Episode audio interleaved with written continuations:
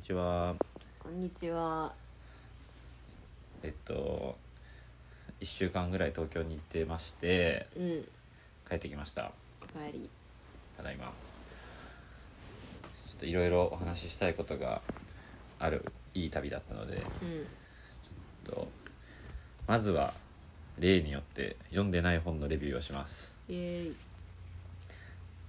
なんかいつも旅先で本を買い買いまくってしまってカバンが最終的に帰りすごく重たくなるっていう旅なんですけど例によって今回もそうでして、うん。えーその話ですねその話か。はいでちょっと最近別の話なんですけどノートの更新を始めましてブログと別で結構更新してるよね。そう文章を書いてると間は死なないっていうことに気づいてうん。でなんかこう買った本の話とかもちょっと書いたりとかしてるのでまた読んどいてくださいイエーイ。えーっと神保町にいつものように行きまして古書店行って買った本ですねこちら、えー何冊結局神保町以外もあるけど1234567冊そしてでかい全部手に持って帰ってきたのね。そうクレイジーでしょ。はいはい。 1冊目こちらです入社うん。えーと没後50年記念アール・ヌーボーの花アルフォンス・ミュシャ展カタログでございますミュシャ展って確か45年前にやってたよね神秘で神秘か会ってたね。行ったわ。それではなくですね没後50年がいつなのかというと、えー1989年おーなんでこれは89年から90年にかけてあった30年前の展示です、うんうん。これね中パラパラ見るとしっかりいろいろ対策が来てたようでミシャっぽいミシャだね。これはね充実してますステンドグラスとかもあんだ。確かにえっ、と面白かったのが、うん。どこでやってたんだろうこの展示と思ってであのスケジュール見たら開催会場のうん。 10会場あるっていう景気いいね。そうそんな展覧会あるっていう なんかね高島屋が多くてあなるほどって思ったんだけど高島屋が企画したのかみたいな、うん。でもそんな数入るかなぐらいっていうぐらいカタログにあるからすごいね、数。うんなんかねえー高島屋東京店で4月6から4月25までやった後に4月27から高島屋京都店でやったりしてるんですよ1日でこう搬出輸送搬入をしてるねって思ってそんなスケジュールでやらなくていいよってこう思思いながらえー高島屋東京店高島屋京都店高島屋横浜、えー北海道立近代美術館岐阜県美術館熊本県立美術館福岡市美術館高島屋大阪店広島美術館山口県立美術館でやってますしかもそ、なんかその、公立の美術館に高島屋がうん普通に入ってくるのもちょっと面白いね。そう百貨店文化の強かった時代でございますねしかも熊本寄って福岡行く展示なんか今ないよ確かに。うんどっちかでいいよっていう、うん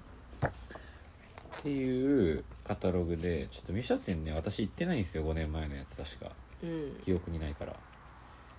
だからこう改めて、えー500円安いそうでしたちゃんと言語化したいので読みますおい2冊目がこちらですクリストあちちなみにミュシャなんだけどさなんか確か大阪にさミュシャの美術館なかったあるそう謎あれねミシャ美術館みたいなやつ 遠いとこに、市内じゃないとこうろにん、阪急電車の中吊りでミシャなんか見て、うんえってなった記憶がありますね言ってません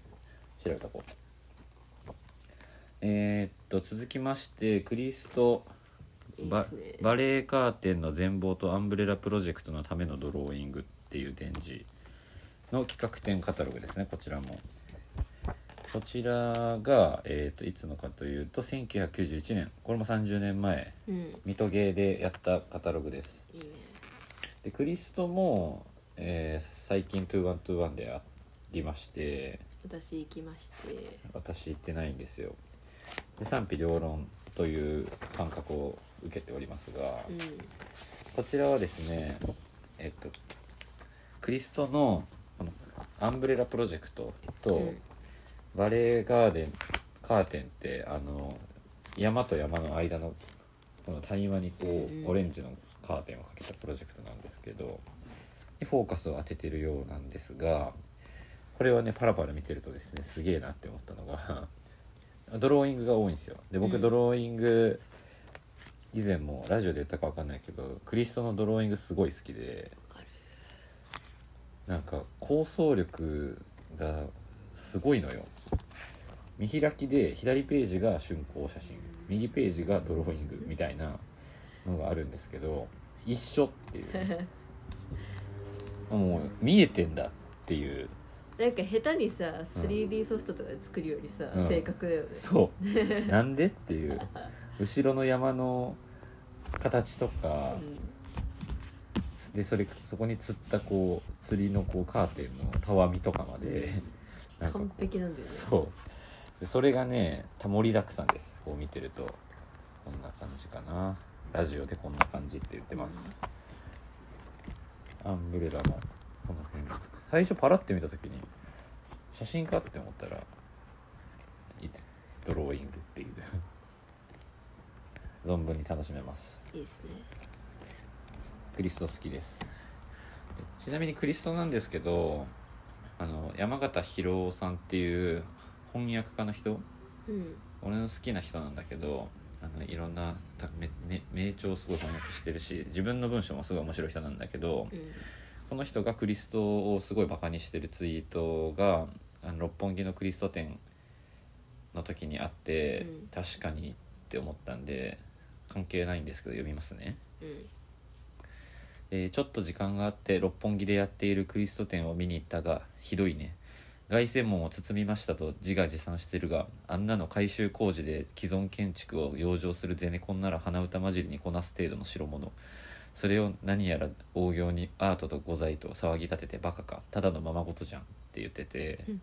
でその次に昔ベルリンに出かけた時あれ議事堂の改修あれ議事堂の改修工事やってるなと思ったらクリストで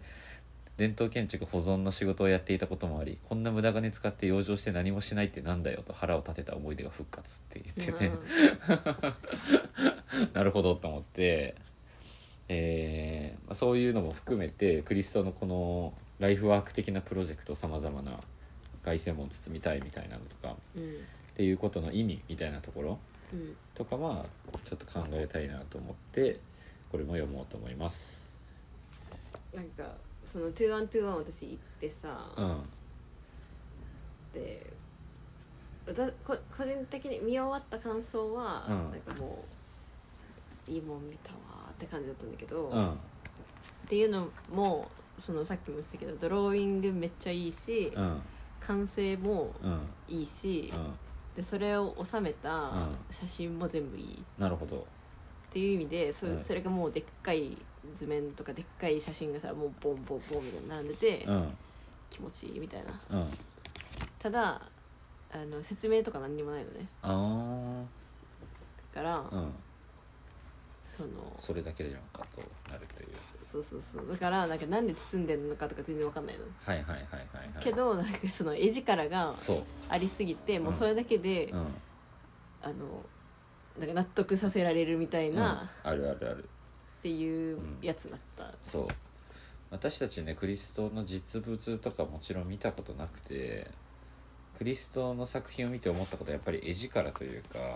もううわ強いいいなっていうランドアートって言われるうんうんプロジェクトをやっぱこう一人でやってるなでアートのそのなんかこう言語化できないけどすげえみたいなのを、うんうんみんなこう絵画でやったり彫刻でやったりやるけどこの人は初めてそういうランドアートっていう昔そういう言い方をしてたみたいだけど、えー今だとサイトスペシフィックアートとかいうのかもしれないけどっていうジャンルをでそれをやった人だから、まあ、確実に偉大なアーティストだなとは思っております、なんかそこでめっちゃあのぐちゃぐちゃ説明するよりもうん絵力で見せるのが、うんクリストに関しては正解なのかなと思いました。ななるほどですね2121はね最近賛否っぽいなっていう感じがあって、展示方法とかパネルって感じうアんートっていうより、まあ、デザインミそうねュージアムだからっていうのはあるのかもしれないけど、まあ、美術館じゃないよねっていう見方をしていく場所なのかなという気もしております。そうね。うんそれはそうん、これ500円です、ういいですね。えー続きまして、えーこちらですねちょっとちっちゃいやつ、えー鈴木哲也さんという方が書いた「僕 2D ダブルディケイズ・オブ東京ポップ・ライフ」っていう僕が見た90年代のポップカルチャーっていう本で、うんえー、と鈴木哲也さんという方はハニカムっていう日本の、まあ、いわゆる原宿とか、まあ、裏原カルチャーとかを、えー、と扱っている雑誌、えーウェブメディアとかの、えー編集長をしてた人らしく、藤原た藤原達也じゃない 広志とえーとズブズブみたいな感じ仲良しみたいな感じでえーそういう人がこう裏原文化とか渋谷系みたいな文化とかまあいろんなブランドとかファッションとかアーティストとかっていうものが90年代のポップカルチャーとして東京って生まれたけど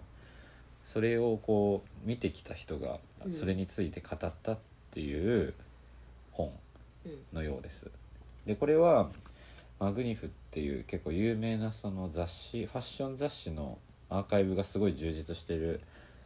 古本屋さんで買ったんだけどうん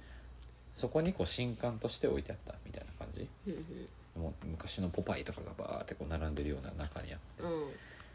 これたまたまなんかこう最近ネットニュースとかウェブメディアあんま見てなかったけどあのパッて目に入ってきてああ読みたいなと思ってその90年代のポップカルチャーみたいなものまあ藤原宏も含めてだけど、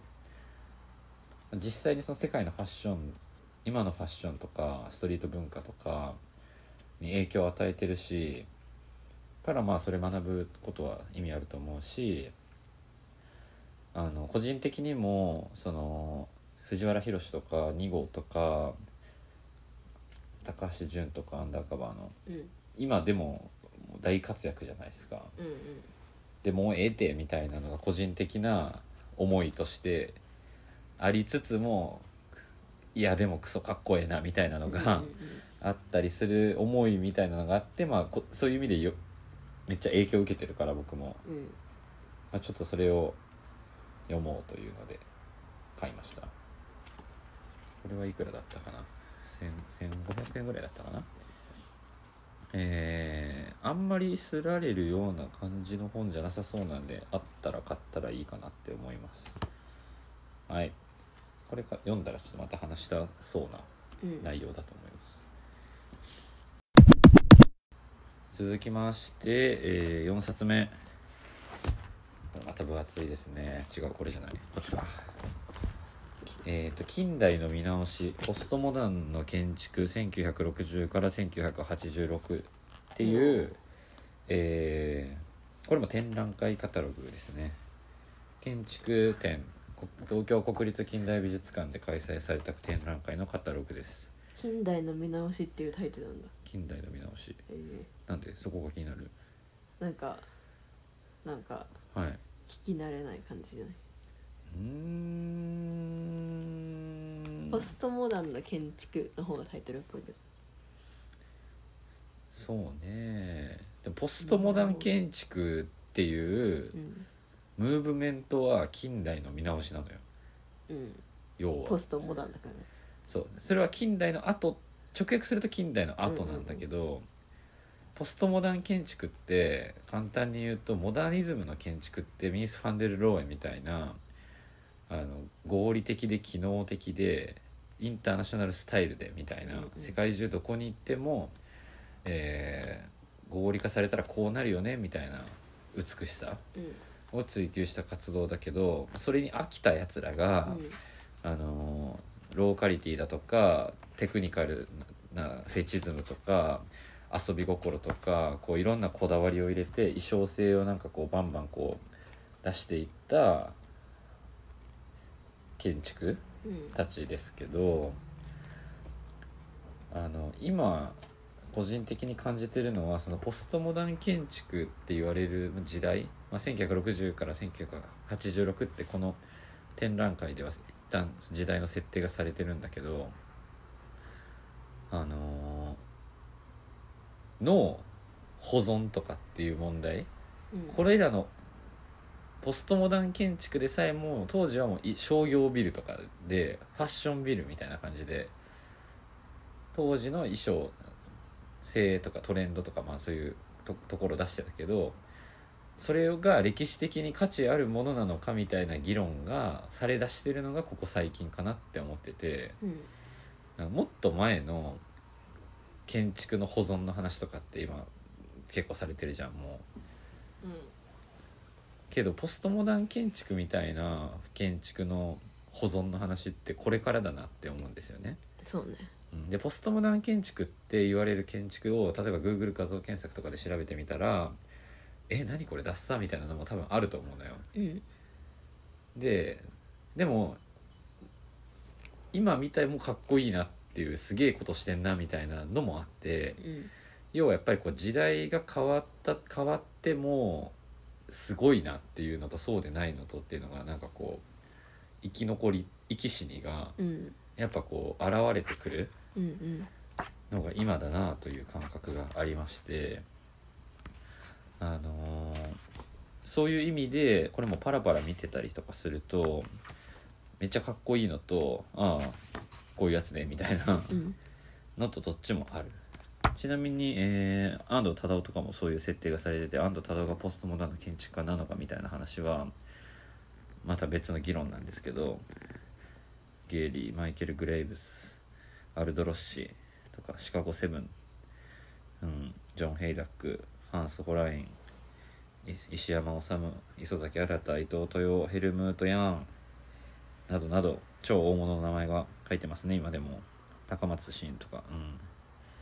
うん、OMA ジャンヌーベルみたいなでこれすげえなって思ったのがこの展示を1986年にやってるのよおおそうこの大正年代のそ最後のそう年にまさにやってんだうそうだからこれって見直すにしては早いのよっていうかなりあのーエッチな取り組みだなって思って今今やっても意味あるうんことだし、まあ、今やったら内容変わるんだろうけどこの時、まあ、バブル崩壊の前だよね86年だったらもうバブル期だと思うわ日本的にはうんだそんな時期にあの見直してちゃんと歴史的な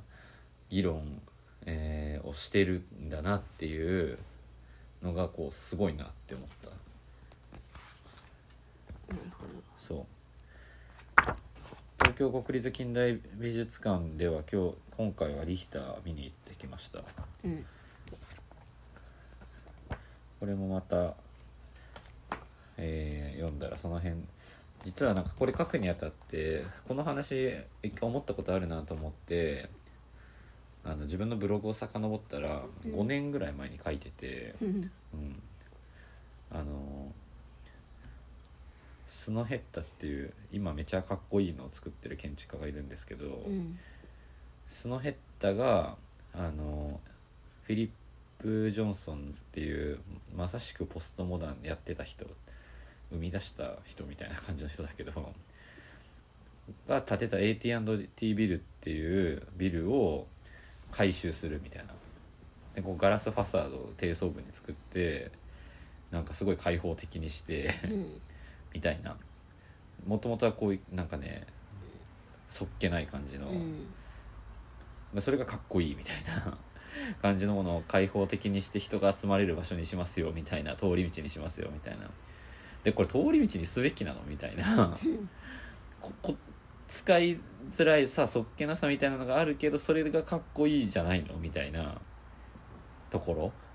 がちょっと議論になりそうだなと思って明るくしてガラス張りにして通り抜けできてなんかこう豊かな屋外庭園作りますよ公共のためにみたいなことをやっぱり今ってやるから。うんまあ、こういう取り組みに対して建築批評家が何人かが抗議してるみたいな記事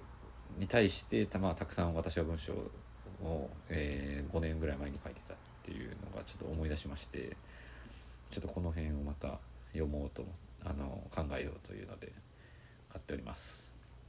こちらも500円ですいいですねで次がこうフィリップ・ジョンソンの A&U 今言ったやつねうんフィリップ・ジョンソン、えー1979年に出された A&U79 年でも40年前43年前ですねすごいよねうんフィリップ・ジョンソンっていう人の作品集でまあ A&U にしては今よりは倍ぐらい分厚いですすんごいうんあのフィリップ・ジョンソンっていう人はもうなんかねニューヨークの建築界のなんかこう建築批評会のドンみたいな人で うんモダニズムもやったのに自分からモダニズムを捨ててポストモダニズム始めてみたいななんかこう貴族みたいな偉い人なんだけどで建築家でもありモマのキュレーターでもあったみたいな うんまあ、そういう議論とか風潮みたいな権威みたいなのを作る人みたいな人なんだよね。えーでそのまさしくさっきの本「ポストモダン」について考えるにはこの人のことを考えないとっていうようなところで作品集がちょうどセットであったので買いました貴重ですでねこれもねパラパラ見てると例えばオフィスビル乗ってたりするとうわあうんなんとも言えんダサいっていうようなのもありながらこう見てたりするとこう死ぬほどかっこい いうんビルが出てきたりだとかあ黒真っ黒いビルこれはどこだベペンゾイル・プレイステキサス州ヒューストンとかねへえうん、でフィリップ・ジョンソンとかまあまあ有名なのはね「グラスハウス」っていうあのミース・ファンデル・ローエのファンゾアステを丸パクリしたみたいな、うんでそこに住んでると自分がっていうので有名でしたと40年ぐらい前にどんな評価がされてたのかとかその辺を見や見ようとフィリップ・ジョンソンまた調べてみてくださいフィリップ・ジョンソンについてはねなんかでっけえなんか分厚いなんか研究者の本が出ててそれ買おうって思ってたんだけどなんか56000円ぐらいしてビビってやめたっていうのがあってうん500円でいいのを見つけたので嬉しかったですいいねはいそうロックフェラー3世ゲストハウスとかねこう作品で今パラッと見てあるけどロックフェラー3世ゲストハウスを作る人って貴族だからさ まあそういうことだよねっていうそういう人ですみたいなインターナショナルスタイル展とかねこうあのモマの建築展を企画してた人だから、うん建築士を作った人と言えるだろうということですなるほどはい、えー続きまして、え6冊目、えーこちらですね2号2号図 The future in, is in the past っていう、えー今文化服装学園の博物館でやってる2号のコレクション展うんですね2号の、えーか作った作品ファッションじゃなくて2号の持ってる服のコレクション展って感じで2号のコレクションってめっちゃすごくてえぐいぐらい金持ちだからあの YouTube でまた貼っとくけどインク2号のあなんかこうアーカイブの倉庫うんに入ってる動画とか あってもうすんごいのよなんかもうっていうのがある中で何がキュレーションされてるのかなって言って見てみたら展示をアメカジの、うんえーいろんなアイテムデニムジャケットとかまあこのトラディショナルな柄の入った雪ノルディックセーターとかピーナッツのスウェットとか、まあ、リーバイスとかリーとかあとねこうスウェット大学のトレーナーとかオーバーオールとかでアメカジかと思ってうんでなんかこうファッション、まあ、文化の学生っぽいもちろん見てる人もいたし外海外の人とかもいたし結構老若あのおばちゃんとかも来たりとかうん老若男女割といるなって思ってたんだけどうんなんかやっぱ今見てもアメ50年前とか60年前とかの服も可愛いな今の感覚で見てもっていうような、えー思いも感じながら見てたしなんかこう70年代と80年代見比べてこの時にはこうなってたけどこの時にはこうみたいな説明とかもちゃんとあって。うんなんかファッションのディティールとかを見る能力が私はないからどこ見たらいいんだろうっていうところも一応解説がちゃんとあったりとかしてうんうん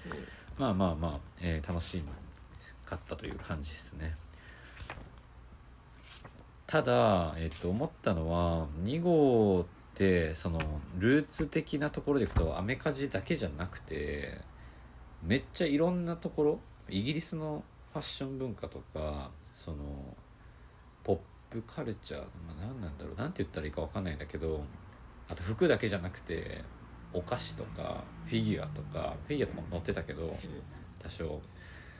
なんか割といろんな何個かのすごい好きなここだわりがあってそれをこうリミックスして自分裏腹スタイルみたいな自分なりのスタイルみたいなのを作った人っていう印象があるから、まあ、確かに2号っていつもデニムジャケット着てんなとか思った思った改めて思ったけど、うんなんかそういう雑多な展示なのにはなってなくて。うんうんこういうなんかアメカジっぽいところにフィーチャーされた展示だったのが物足りなさは個人的にはあったという感じですね、なるほどうん、でも結構ねあので僕福岡の友達あんまいなくてツイッターとか見てあの福岡が行ってる人がの感想とか見てたらすごい楽しんでるからうんなんかやっぱいいんだなって思ったけど福岡と一緒に行きたいなと思ったような展示ですねこれは。なんか2号のコレクションを楽しむっていうよりはそのアメリカ人そうののアーカイブを見るみたいな趣そう旨ってことえっとね趣旨、うん、どうなんだろうなんかなんで2号がこれやってるのかっていうところがあってその2号って文化出身らしいんですけど、うんあの高田健三さんが亡くなって健三の、うんで健三も文化出身でなんかうん最初期にさい世界のファッションシーンで日本のファッションをぶち上げた人だから。うんなんか建造展とかやってたらしくて、うんでその後今建造のアーティスティックディレクター2号がやってるから、うんなんかそういうところでなんか母校の後輩のためにこう、えー何かできることがっていうところで高田健三の回顧展に続いて2号の展覧会ができることをやっぱやるべきかなみたいなところで開催する運びになりましたみたいなところなんで、まあそういう思いがあってっうんていうところは分かりました。うんじゃあなんでアメカジなのかそれが好きだからかもしれないけど一番その辺はよくわかんないって感じですね2号のねコレクションの動画とあとね2号はな1回か2回ぐらいあのサザビーズっていう世界的なオークションのあのでコレクションを大量放出してる、あのー時期がああってそのカタログそのカタログオークションカタログみたいなやつ売り物のはなんかあカウズとかもそういう現代アー今ト君あが来た現代アートの、えーからすごいそのアメカジだけじゃないいろんなおもちゃとかいろんな文化のが全部のせいみたいなのが見れたからそれが、えーそういう見方ができたらよかったなって個人的には思ったりその雑多な雑多さ、うんうんうん、コンプレックスの有名な動画をアップしておきます2号の倉庫に行きましたみたいなで最後が、えー7冊目ですね、えーこれは、えー中谷幸一郎さんの「雪と人生」っていうエッセイかなさっきまであのアート作品集の話が多かったけどこれはエッセイですね随筆うん中谷浮一郎さんってご存知存じないねこの人は日本の物理学者で昔の、えーはじ世界で初めて人工の雪を作ることに成功したという世界的な物理学者だそうですゆきちろうさんう浮一郎うきちろうさんうんえーというところまでも私は知ってたんですけどあでゆきと人生「ゆ雪と人生」というタイトルうんで雪と、えーエッセイ集なんで、えータイトル他に入ってるのをいくとね結構面白そうで「九谷焼」っていうまず九谷焼についてうんとか「真夏の日本海」「北海道の夏」「荒野の冬」「雪を作る話」とかいいねそうそうそうなんか面白そうな、うんあのか科学者がそういうなんかこう風土とかについて話しているエッセイ集とのことでなんかね確かに読んだことなかったけど聞いたことあってその寺田虎彦またもっと前の物理学者だけど以降なんかすっげえ文章がうまい科学者の系譜がすごいあるらしいのよ。うん話おもろ物理学科学者みたいな、うんまあ、海外でもそういう人いるけどファインマンとかさ読んだことないな確かにと思ってあのーこれはね古書なんですけどすごい綺麗な状態で残っててでそのシリーズものみたいですね科学者随筆集シリーズあ本当だ本当だ学生者科学随筆文庫うんっていうくくりでマニアック文庫物理学数学科学動物学植物学医学工学などの各分野から代表的な科学者の綴った名文をまとめハンディーな形で送る珠玉の名編ですそううーんでこれを買ったのが中目黒のカウブックスっていう本屋さんでして中目黒のギャラリー行く時にたまたま見つけて入ったんですけどすごく素敵なあのーお店でした空間がねうんコレクシキュレーションもすごい良かったけどすごい狭い店内にこう四方にあのて空間があ本棚がこうあるんだけど真ん中にテーブルがあってうん椅子があってそこで本が読めたりとかうんなんかねショーケースに入った本があったりとかうんなんかねあの古書店でさ木箱に雑多に本を並べて文庫本みたいな本をうんそ店舗の外にさ置いてさあの一番安いやつみたいなそうそうみたいなねやつあるじゃんなんかでうんそれであ本屋さんあるって思っうてん中入ったらなんかねそういうナチュラルな感じの店内じゃないんですようんちょっとなんかね写真あったらそれちょっと店内写真はさすがに撮らなかったけどなんかねういスチールの ね壁にこのデジタルのあのユニクロ梅田店とかにある、そうなんだねサイネージがこう四方をこう巡って てなんかねそれその中にねすごい雰囲気のあるねエッセイ集とかがね並んでてなんだかっけえなってなったっていう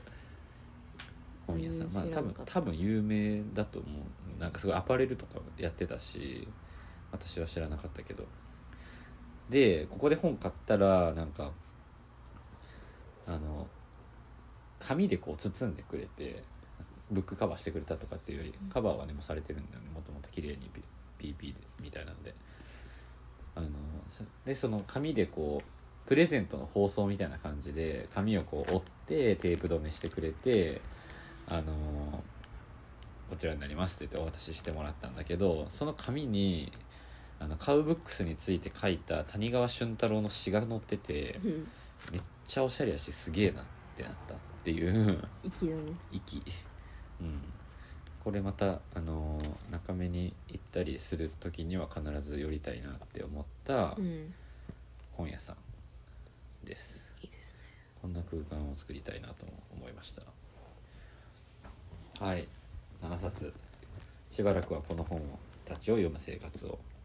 お送りしようと思います皆さんも気になる本があったら、えー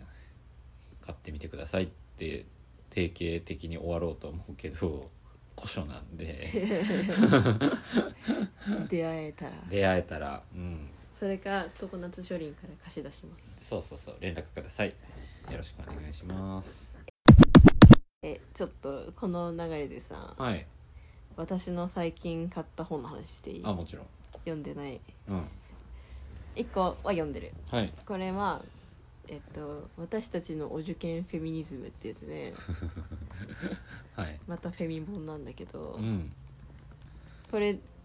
は半分ぐらいまで読んだかなうん。面白くてえなんかテパトラ委員会っていう人が書いてるんだけどー、誰やねあのーまあ、ちょっと前にさ医学部の入試の男女差別があったじゃんはいはいはい。でそこら辺からまあ私も自分で、うんその自分の高校とかのうん。入試の真相みたいなのこう、うん気になったりとか、うん。あと進学校に男子校多いなとかうん。とかなんかなんとなく気になってはいたんだけど、はいそれをこうなんか自分たちで調査して、うん。あの自分まとめたえ人みたいな感じのへえ薄めの本でー、研究者じゃない人たちがいろいろ調べて、そうだねなんか中にインタビューとかも入ってるんだけど、ええっと、その調査の対象が私と私より数年上ぐらいー、うん。の世代なんだよ私ね世代。うん。そうだね確かでに。も90年代前半生まれぐらいだったと思うんうんうん。うの関西でうん中学受験をした人たちなるほど。を主にやってて、関西出身の六人組テパトラ委員会。そうそうそうそううん。で、まあ、中学受験からこういろいろあのフェミニズム視点で紐解くみたいななるほど。話で、うん。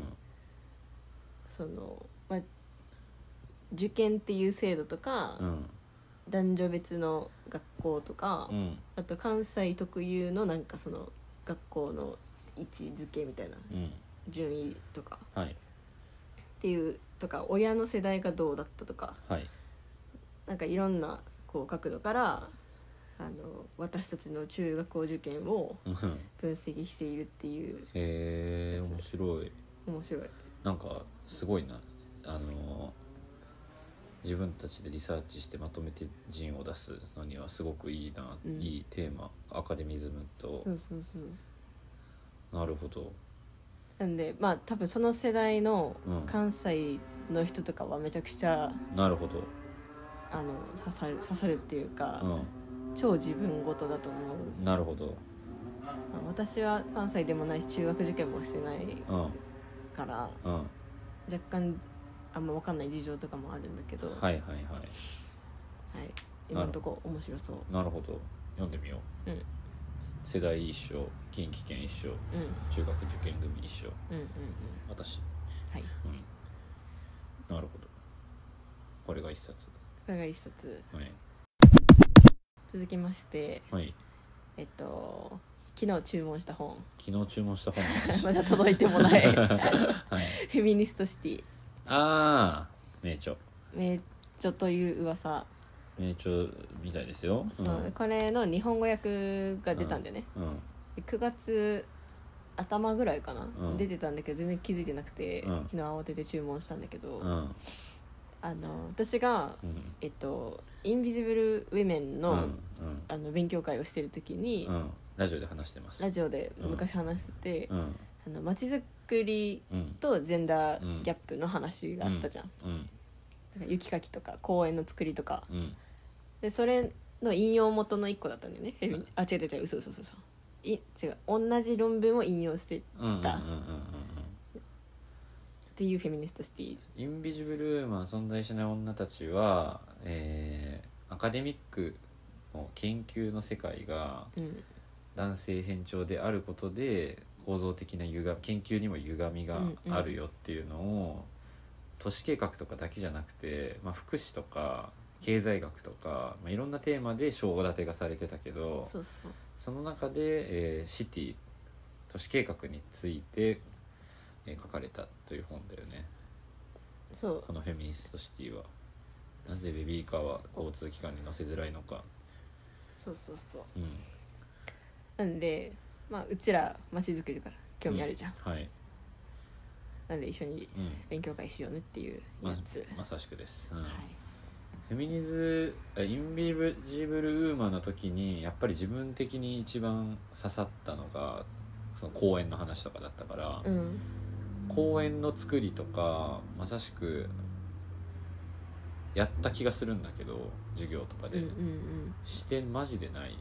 うんなかったし、例えばで、まあ、電車の話とかその電車で交通網そうそうそう交通網に関してはちょっとまだ確かにってならんといやそういう視点他にもあるだろうって思ったりもしたけど、うんうんまあ電車この「フェミニストシティ」の本の方に書かれてる内容的にいくとで電車の作りとかもさその配慮公共性に配慮して高齢者優先座席があるとか、うんうんその車椅子で止められる車両があるとか、うんっていうのがこう部分的にいやもちろん計画されてたりそれだけじゃなくてまあ混雑緩和のためのいろんな方法とか、うんうんつり革のスパンとか、 まうんうんあ、そういう話が高さとかっていうのもあったりすると思うけどその辺にも多分、えー男女の身体的な性差とか生活スタイルの性差とか、うんっうんていう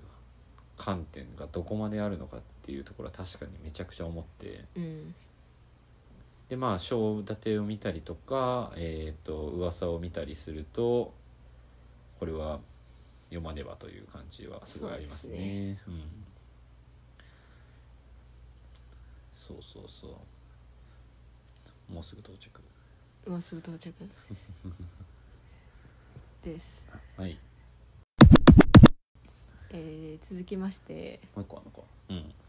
まさにこの関連商品出てきてる、この商品をチェックした人はこんな商品も買っています トランスジェンダー問題はいこれもあ難のしいな英語版の話題作うんが日本語訳がうん出ましたってやつでうんこれ注文中これ難しいねだけどうんあの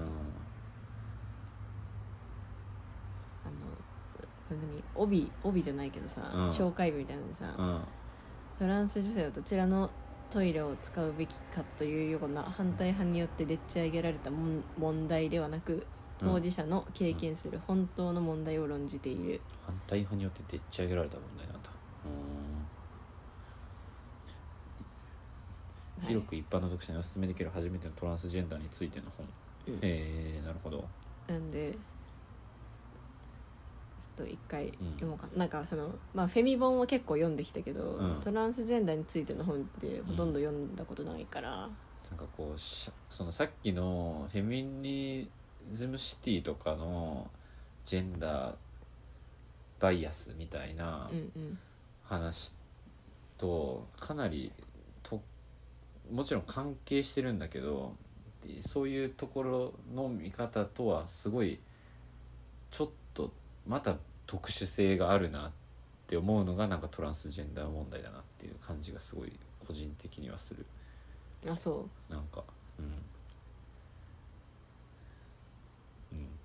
一番えぐいところの話が多分出てくるような気がしますねなんかでも確かに基本を知らないんでうん基本を学ぼうという気がしますそう私わそうなんですようんあの女は生きにくい問題プラストランス女性だったら多分もっと生きにくいとかねだろうなとかうんっていうんううん今「だろうな」のレベルだからなるほど、ね、オリンピックの競技どっち出るとかそういううんことがかなりこうむずっていう話だよねとかねうちなみにさっき言ってた「インビジブル・ウェメン」のんうん著者のうんキャロライン・クリアド・ペレスはいははいあのトランス排除派っえそうな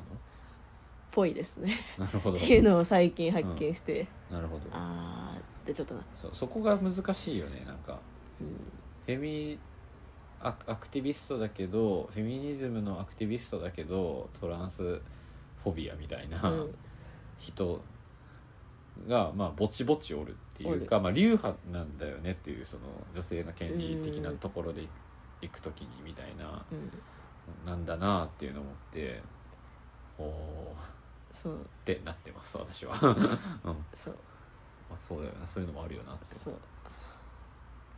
あのフェミニズム最近もなんかそのフェミニズムを学ぶみたいな、えーブックセレクションをした時にいやこの本は違うから学びにとって、うんむしろマイナスだから置かないでくださいもんを無視した社会活動家みたいなやつの、いたねはい、 むずいっすねと思って 確かにあれはなんか置いてた本は、うん目次もう中身読まなくても、うん目次見た段階で、うんもうめちゃめちゃトランスうん、排除派じゃんみたいな、っあーていうのが分かるレベルのなるほなどんかヤバ本なるほどでなるほどそうなるほどですちょっと難しい本2冊読めるのいつになるか分かんないけど、小5と勉強会は全然ありなんでやりましょう、うんいいですねという余談でしたこれは買えるんでみんな買ってくださいはいどっちも名著らしいですよ、うん、どっちも前者はとあの聞き聞いております、うん、よくあのちゃんと都市計画界隈学徒の界隈でも、うんえーしっかり話題になってる本ですね、うんうんうんでまあその都市計画界隈って男しかいないんだけど、うんこの前なんかさ国葬があったじゃんああその時になんかうん自民党のおじさんが、うんあの男子コ男子トイレがこんなに混むことなんてないからねみたいないやあーちょっと違約だけうどん嫌なこと言っててうんおでお手あの本にはさうんお手本のような女子トイレめっちゃ混む問題みたいなのあったじゃあっんたね、うん初めて経験したんですねうん、 お手本のような発言だったねはいじゃあ勉強会乞うご期待ということでうんはいはい以上ですはいまたまとめて載せるんで、ぜひ参考にしてみてくださいはーいありがとうございましたチャオチャオ